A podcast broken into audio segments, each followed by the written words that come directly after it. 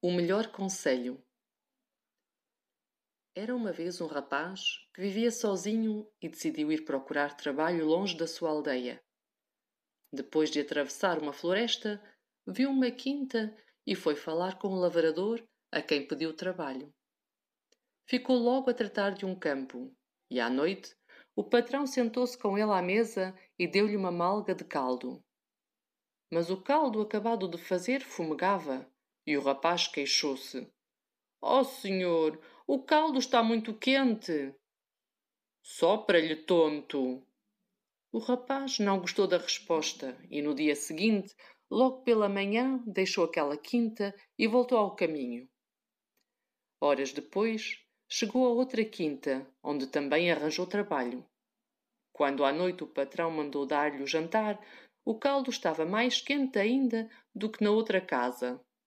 Logo ele refilou. Este caldo ferve, patrão. Ora, deixa-o arrefecer, mal agradecido. Mais uma vez, o rapaz não gostou da resposta, pelo que se pôs a andar ainda antes de o sol nascer.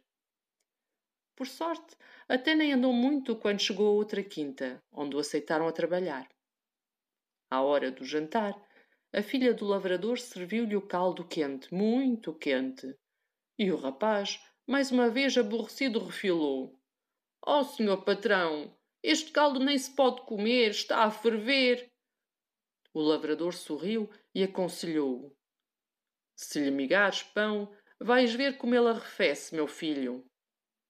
E deu-lhe um pedaço grande de pão. O rapaz percebeu então que o patrão era atencioso e que naquela casa o tratariam sempre bem.